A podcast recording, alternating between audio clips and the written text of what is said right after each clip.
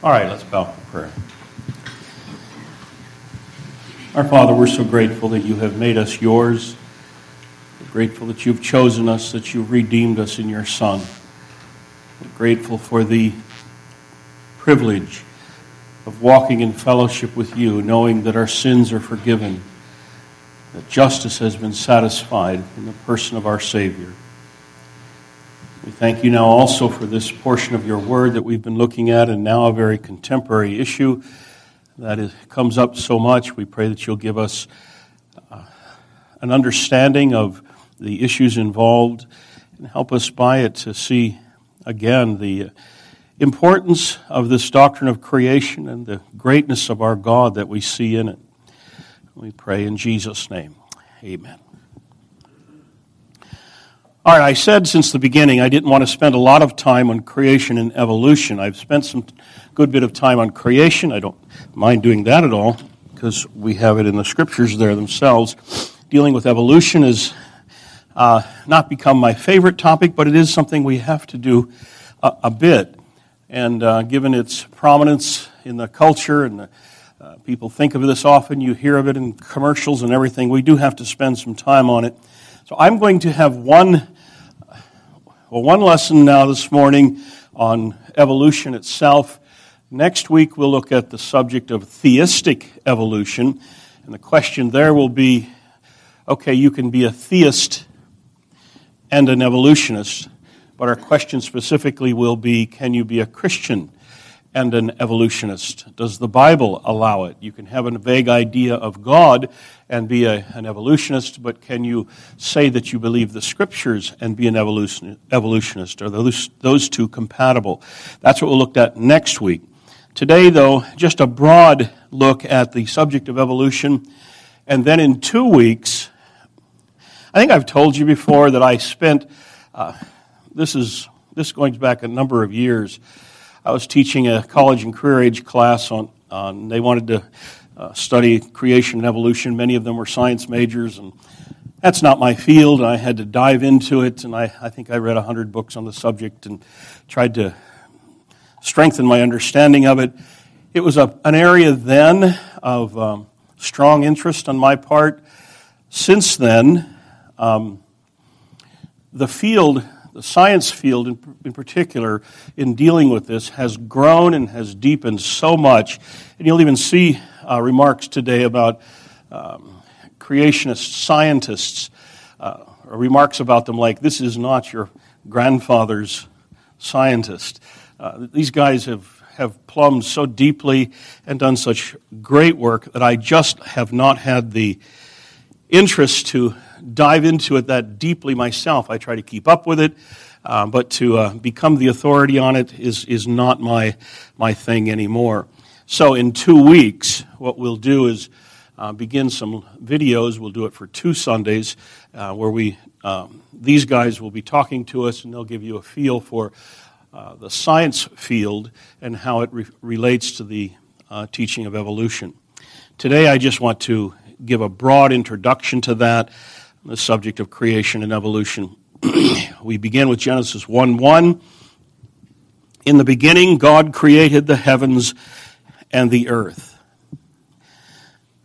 That the world came about instantaneously and with all of its complexities and all of its intricacies by naturalistic processes, that is denied in the first breath of Scripture. What we have is an affirmation that all of it came about by the will and the word of God. He spoke, and it came into being.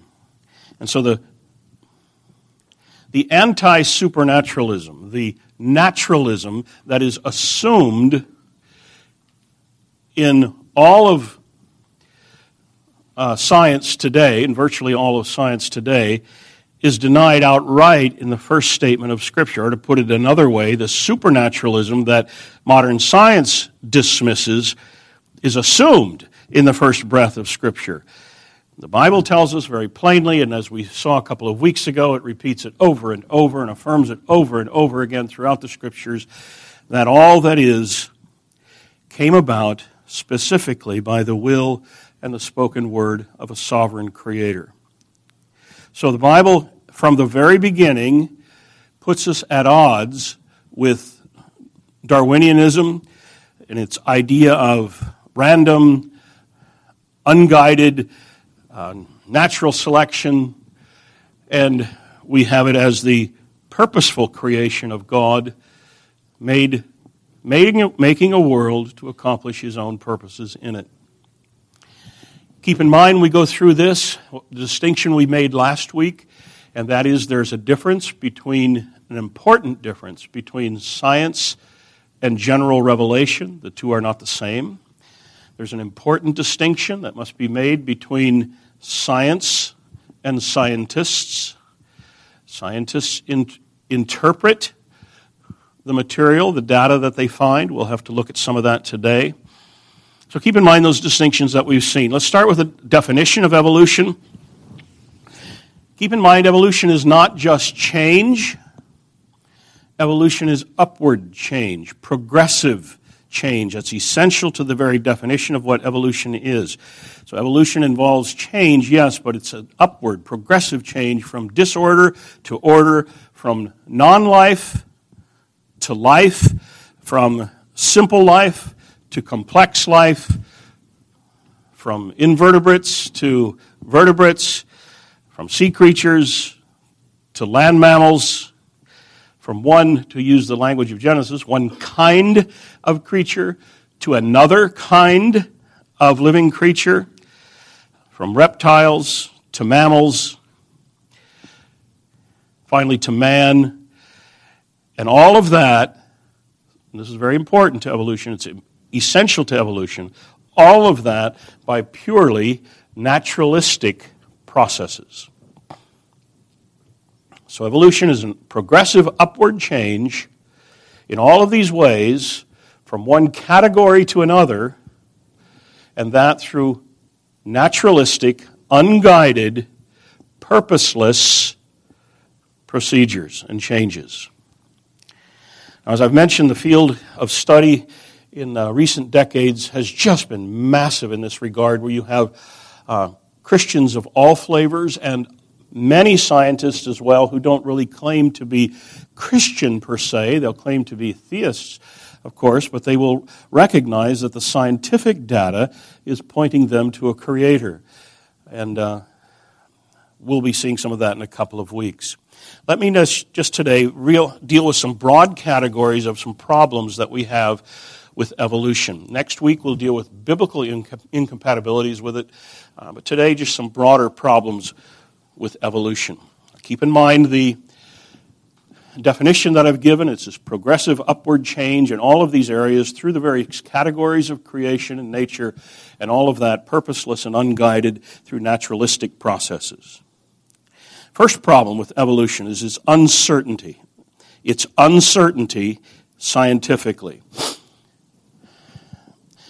Now, to say that is going to require a little defense because in virtually every science classroom that you find today in the secular world, it is assumed to be proven fact that evolution occurred.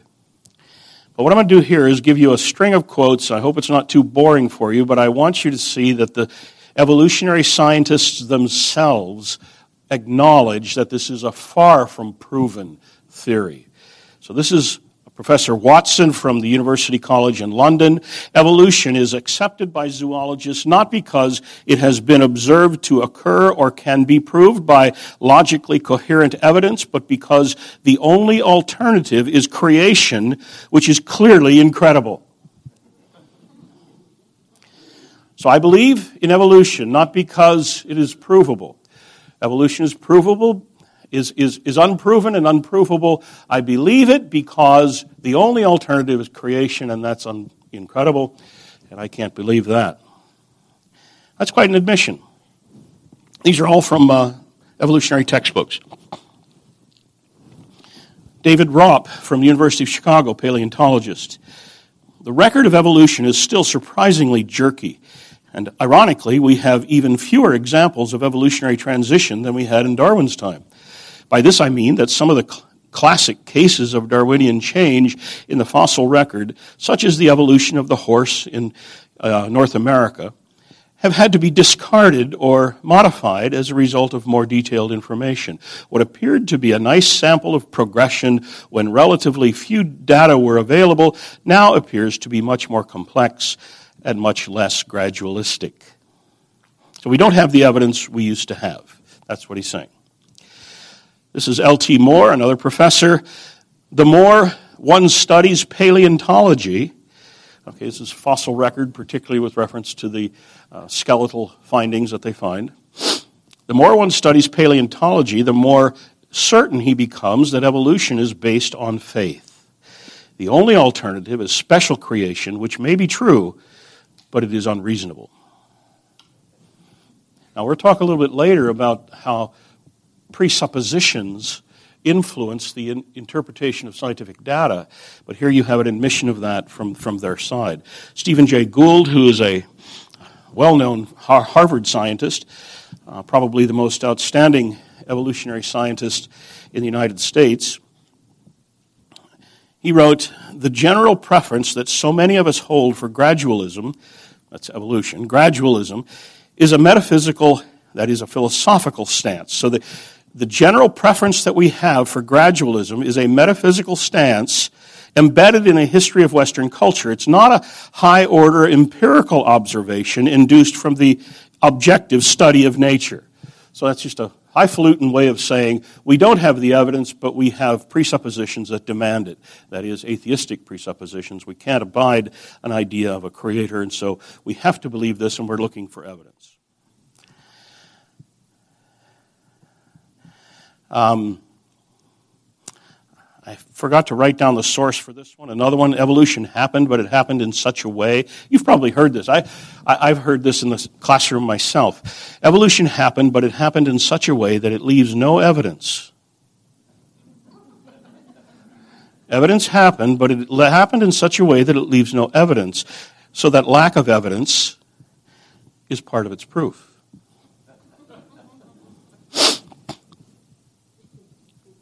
Now, you know, if, if this were any other field, it'd be laughed out of the classroom.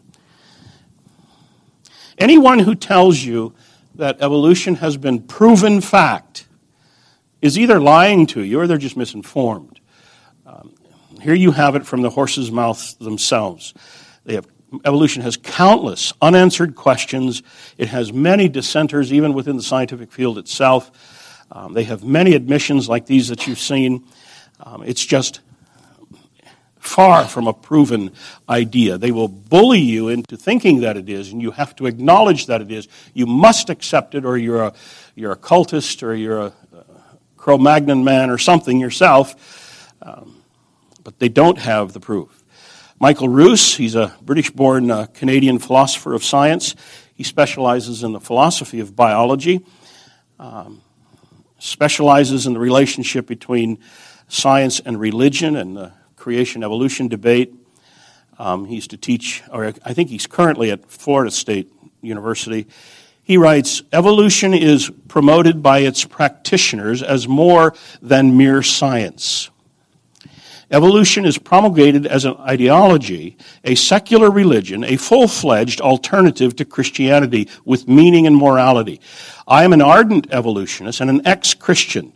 But I must admit that in this one complaint, the literalists, that's us, are absolutely right. Evolution is a religion. This was true of evolution at the beginning. It is true of evolution still today. Evolution came into being as a kind of secular ideology and explicit substitute for Christianity. This is uh, Richard Lewontin, another Harvard uh, professor. He's a geneticist. Our willingness to accept scientific claims that are against common sense, gets that. Our willingness to accept scientific claims that are against common sense is the key to an understanding of the real struggle between science and the supernatural. We take the side of science in spite of the patent absurdity of some of its constructs, in spite of its failure to fulfill many of its extravagant promises of health and life, in spite of the tolerance of the scientific community for unsubstantiated, just so stories, because we have a prior commitment, a commitment to materialism. We'll talk more about that in a second. It is not that the methods and institutions of science somehow compel us to accept a material explanation for the phenomenal world, but on the contrary, that we are forced by a priori adherence to material causes to create an apparatus of investigation and a set of com- concepts that produce material explanations, no matter how mystifying to the uninitiated. Moreover, moreover, the materialism is absolute, for we cannot allow a divine foot in the door. Well, that's a highfalutin way of saying we don't have the evidence. We know that we don't have it. Some of the uh, logic of it is absurd, but we must have it because we can't abide an idea of a creator.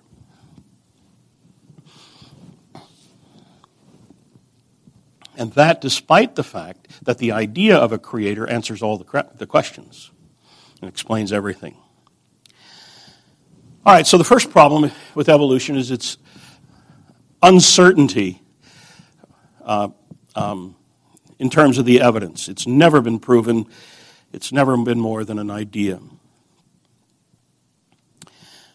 Next problem, and we've already bumped into this with some of these quotes evolution's philosophical pre-commitments.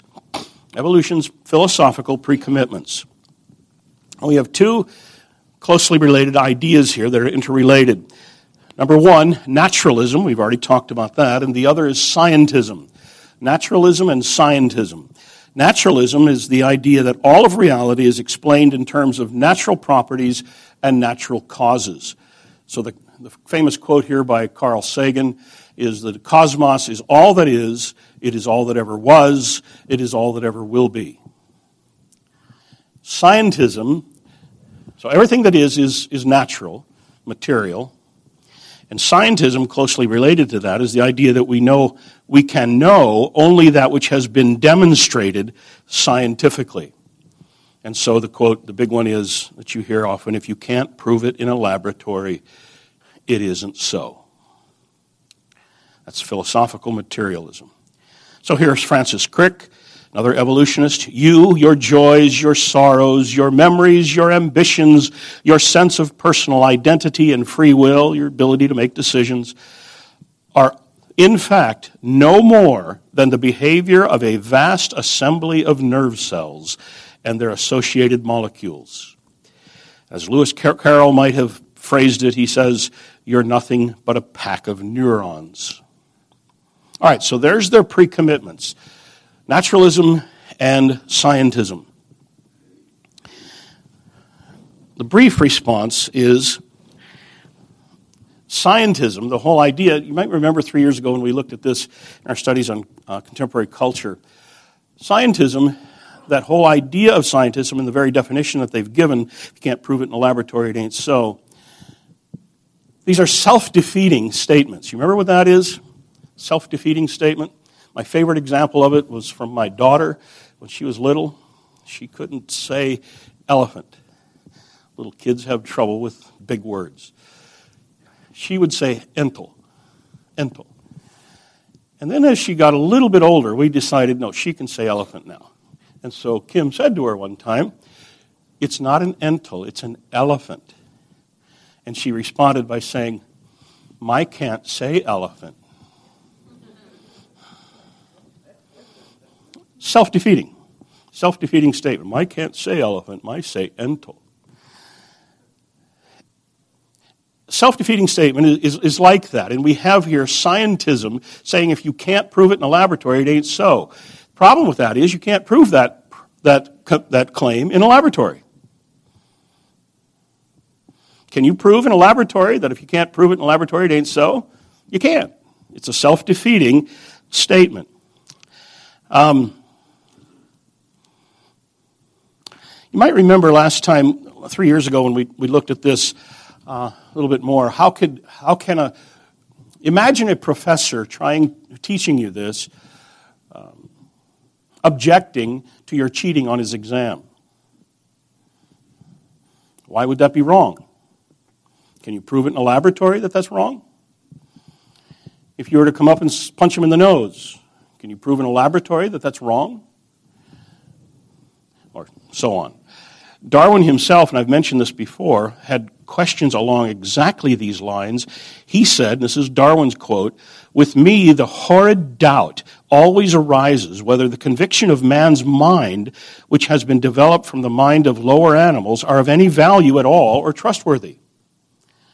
In other words, it, after all of this explaining that I've done, that everything in us is explained in so much terms of so much matter, firing of neurons and all of that, well, then can I trust my mind? I've made decisions. Are they right? Are they legitimate? Are they mine? And that bothered Darwin himself. In other words, then, their pre commitments are something they can't live with themselves. Now, we'll take that a little bit step further, and this is what I mentioned, I alluded to a little bit earlier.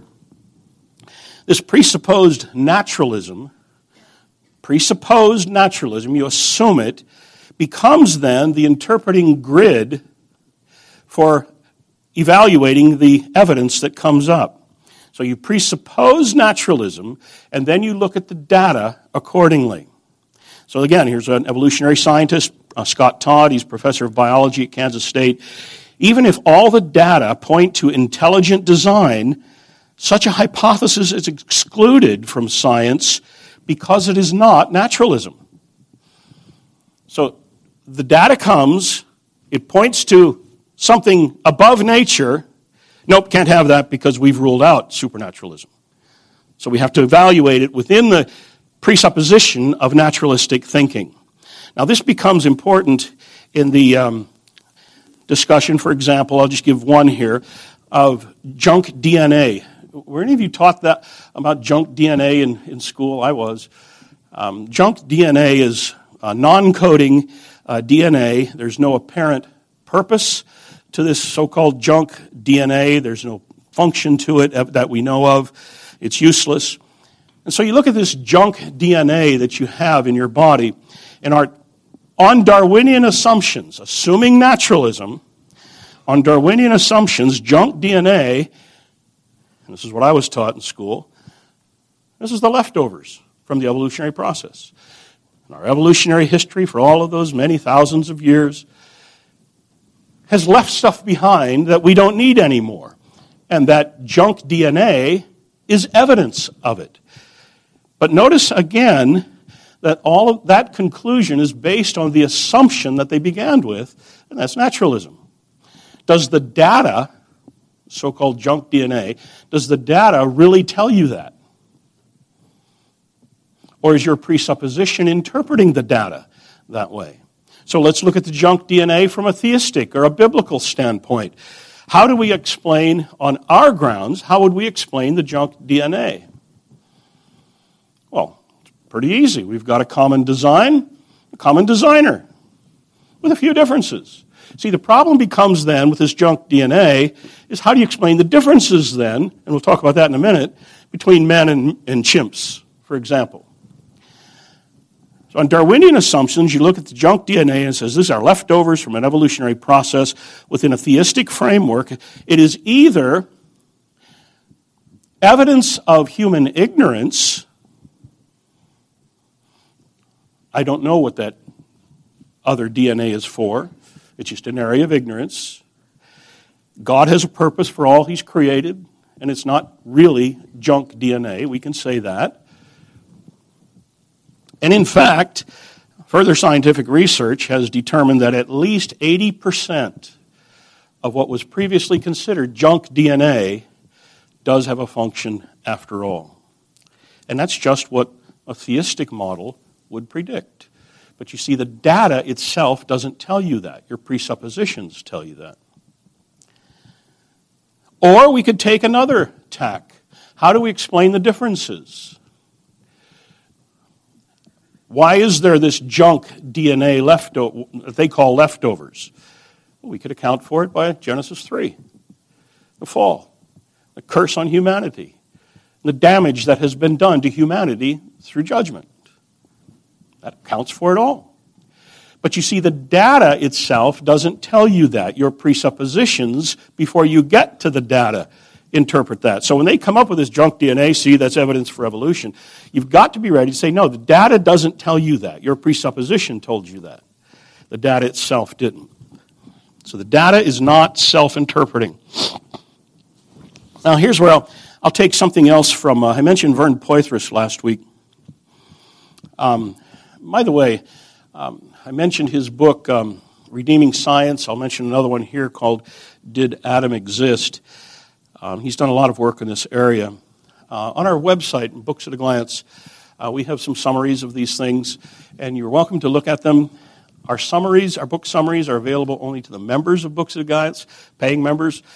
If you're a member of RBC and you think you would use Books at a Glance, let me know. I'll give you a free membership. You're fine with that. That's only if you're a member of RBC. If you're not a member, you don't get it. Because Jimmy is the business manager of the thing, and he'd get mad at me already for what I've given away. Uh, yes, Pastor Greg.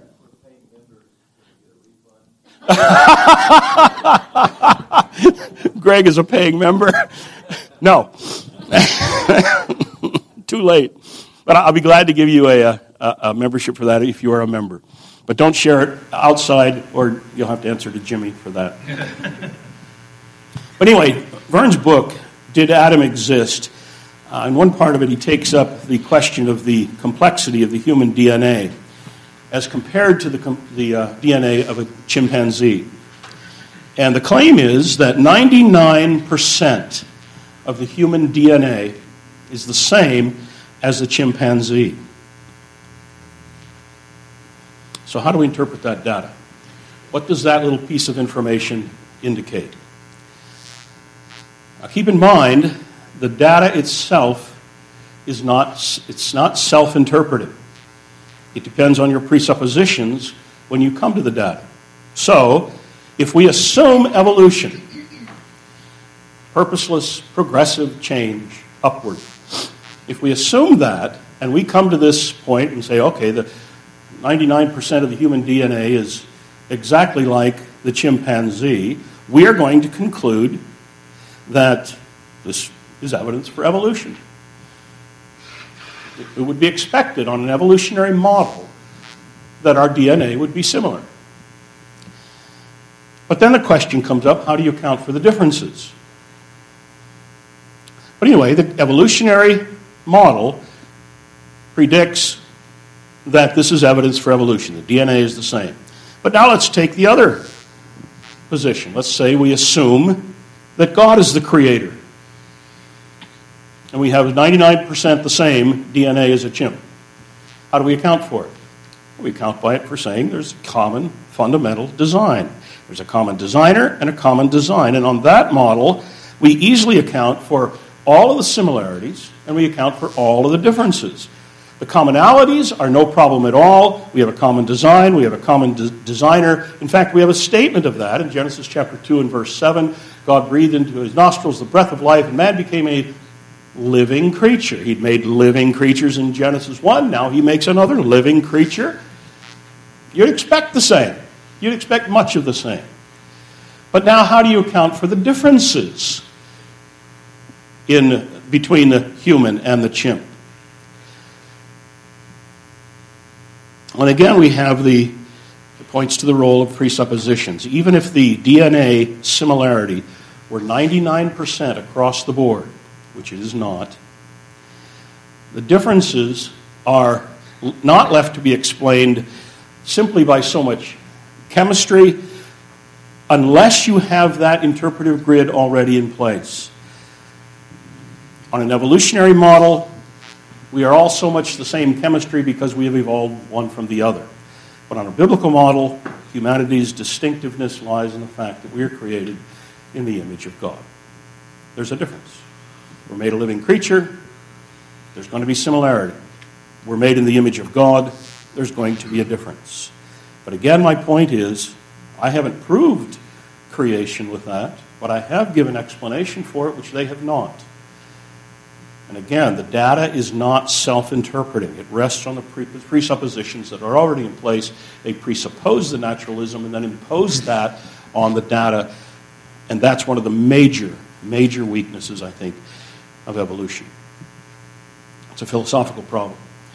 Um, a couple of years, a few years ago now, um, a bunch of scholars got together to produce a book on theistic evolution. Um,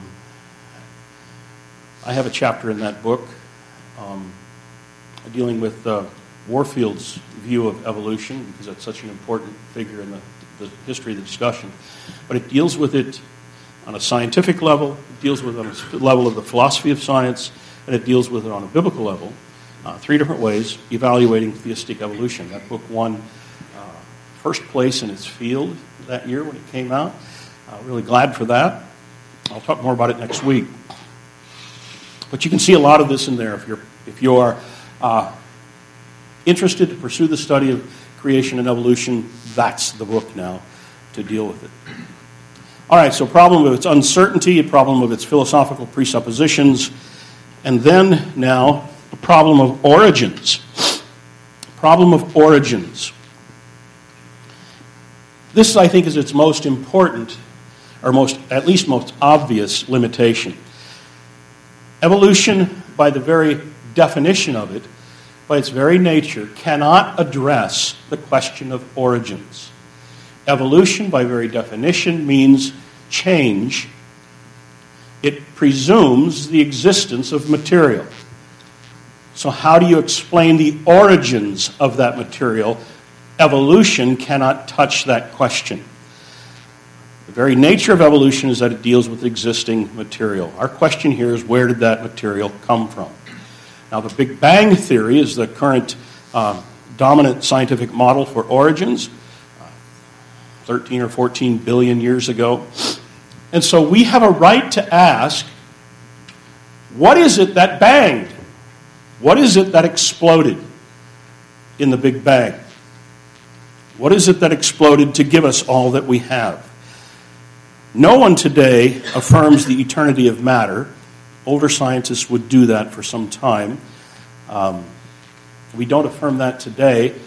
No one does that today since the, um, in, since the Hubble telescope uh, confirmed that the universe is expanding. If it's expanding, it must have had a beginning back there somewhere and something exploded, so that's the basis for all of this. Nobody, nobody is affirming the eternity of matter anymore, so we have to ask where did this stuff come from, this stuff that exploded? And if you say there was nothing, and then there was that, this explosion, and this nothing came into something, well, that's just nonsense. It's just irrational. We are left to explain the existence of God. We're left to explain uh, the reality of biblical miracles and things like that. But these things are, although they might be have an element of mystery and they may be beyond us, they're not irrational.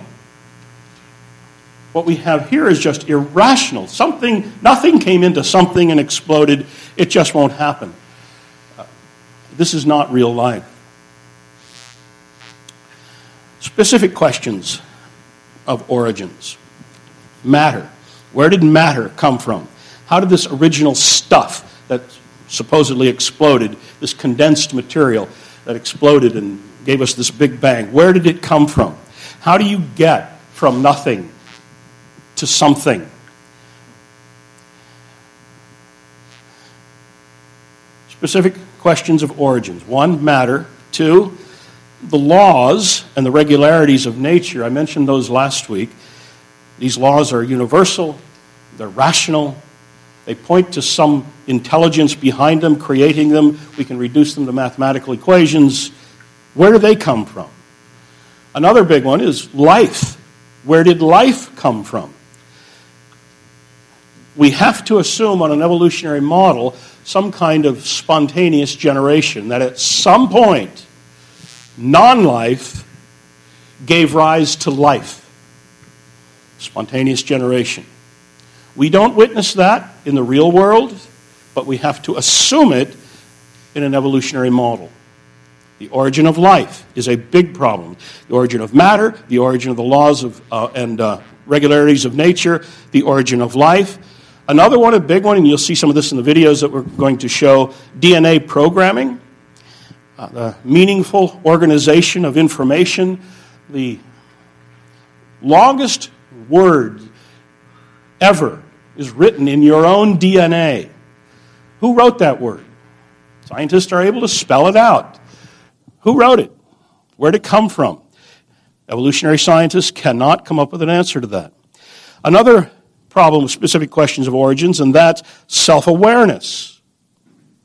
Where did self, the whole idea of self, come about from our naturalistic uh, assumptions? How about the origin of reason? The origin of ethics and morals? The origin of conscience? The origin of the mind? Remember, Darwin had to struggle with that himself. How do you explain the origin of those things? You can talk about their developing, but where do they come from? How do you explain their origins? And so I like to say it this way. I don't know if this, I don't think this is original with me, but we have three options for origins. Keep in mind, no one affirms the eternity of matter, so that's out. So we have three options for origins. Everything came from nothing, absolutely nothing. Everything came from an impersonal something. Or, third, everything came from a personal something. That is, it came from someone. Now, number one, everything came from nothing, or absolutely nothing. That's just impossible to explain. You can't account for it. It's, it's really nonsense that something came out of nothing. We can easily rule that out. The second one, everything came from an impersonal something. That's the view of modern scientism. But it can't explain ultimate origins that we've already just talked about. It has to assume some kind of eternity of matter or the idea that something arose out of nothing. Both are irrational. It can't explain the form or the structure of creation. How, how does it get its order? How do we get intelligent, seemingly intelligent design? It looks like it. In, how do we get that out of randomness? It can't explain that. It can't explain the emergence of consciousness. It can't explain the emergence of personality, of will, reason, the whole idea of self. Who am I? Why am I here? What, why do I do what I do? What about my ambitions? What about ethics, morals? It can't explain the origin of any of that.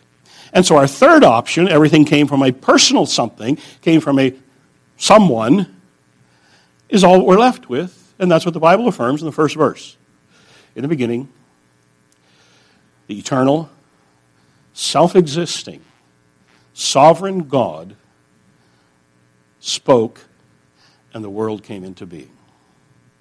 And that explains for the origin of matter. It explains the origin of, of, of design in creation. It, design, it explains the origin of, of consciousness and self and aware, self awareness and morals. It accounts for all of it. So that's the problem of origins. Quickly here, we just have a few minutes left, the problem of scientific evidence. We'll see more of this in the videos. Here I'm just sketching out the categories nearly every claim that is made by evolutionary scientists is disputed by another evolutionary scientist. Many of the evidences, so called, of evolution have been now disproved by other evolutionary scientists. Um, you might remember, some of you, if you were taught evolution in school like I was, Ernest Haeckel's famous theory of embryonic recapitulation. Remember that? As the embryo in the womb develops, it shows the various stages of our evolutionary development. And so along the way, you can see gills. And a little longer along the way, you see a tail. And see, there's evidence of our evolutionary development. It's the history of our human development is shown and recapitulated in the development of the embryo in the womb. Well, problem with that is, although it was in textbooks when I was a kid, it remained in textbooks until the 1990s. Now they've finally had to give it up because, oh, that's not gills, and oh, that's not a tail, and uh, it does seem that this is not that. And they've had to give it up. Evolution, another problem, of, a scientific problem, evolution requires, it requires, but cannot account for spontaneous generation, the origin of life. We'll see this in the videos. There's no such thing as the evolutionary tree of life. Have you seen that? I'm sure all of you have seen that, right? The evolutionary tree of life. You got the trunk and the roots down in the ground, and then it comes up with the trunk, and then you got the branches, and it's going out in all of these different ways. And now you have all these varieties of life out here, and it all traces back to the original cell and all of that. Evolutionary, uh, evolutionary tree of life. The problem with that, and we'll, we'll see this in the video, there is the only place, the only place in the world where the evolutionary tree of life exists is in the textbooks. The only place. All we have to look at is if you can picture this evolutionary tree of life with all of its branches working out. All we have is if you take the tree and cut it off right here and we have it up from here up. That's all we have to look at. And that's just what you would predict from Genesis. God created after their kinds.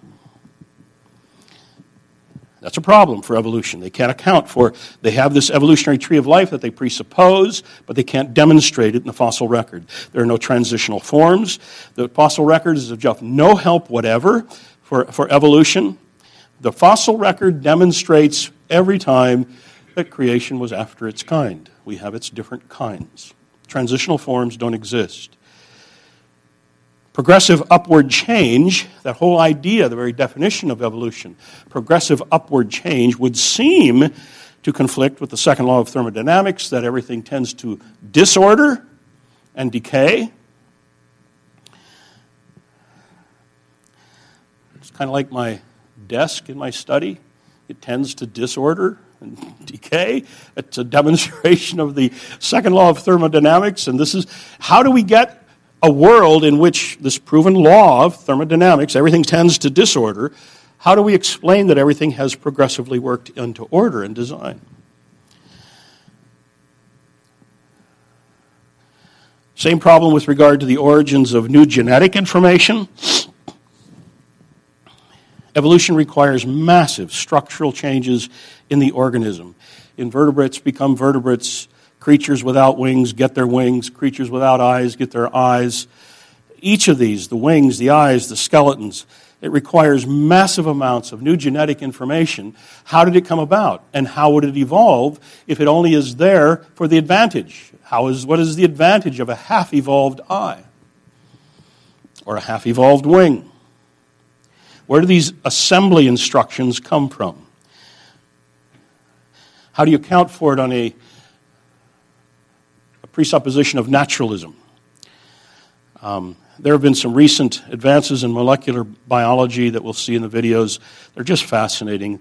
Um, random mutations, they will demonstrate, just don't have. Random mutations do not have that creative ability to add a skeleton, to add a wing, to add an eye, to add a heart or a lung, and so on. According to evolution, the information is preserved only if it's favorable to its environment. That's how this adaptation and change came. But how do you account for a gradual formation of organs? So let's say a, uh, this, this was a, a question that Charles Hodge back at Old Princeton back in the uh, 1800s advanced. How do you account for an, a half developed eye? Or what use was a proto eye, or a proto lung, or a proto heart? How do you account for that in the survival of the fittest? It was of no use until it was fully developed. So, what, what was the use of it and what kept it involved in this upward change? So, you have amoebas, they reproduce by cell division. But eventually, that led to some creatures producing, reproducing by copulation. How did that come about? How do you explain this process developing gradually over time? Of what use was a partially developed genital. How'd that come about? And if you want to explain it in terms of adapted change, we've had 4,000 years of circumcision. It hasn't changed the Jewish anatomy at all. Sorry. Well, these are some of the scientific problems with it, um, the various categories that we've looked at. You'll see more of it and much better in a couple of weeks when we look at these videos. But I wanted to sc- sketch out the broad categories of it. Uh, laws of probability are another interesting category with it, um, st- stretching uh, the laws of prob- prob- probability beyond their limits. Um, but we can't get into that now. Bottom line Genesis chapter 1, verse 1 explains everything. Everything. It accounts for everything. It accounts for scientific endeavor. It accounts for the origin of life. It accounts for the origin of matter. It accounts for the origin of consciousness and self awareness and personality. Evolution creates logical problems. It creates, it labors against the evidence. And uh, I'm convinced it's driven, as some of these quotes that I've given you acknowledge, it's driven by not just a naturalistic presupposition, but behind that, a bias against God. And I think it's a perfect example of Romans chapter 1 the human heart suppressing the truth. We have it more today, not just in terms of creation, than we have it in terms of denying a male is a male and a female is a female, and it goes on and on. The demonstration of the rebellion of the human heart. I think evolution is a classic example of it. All right, I only have time for a quick question. If there's a quick one, I can take it. Otherwise, we have to dismiss. Clark?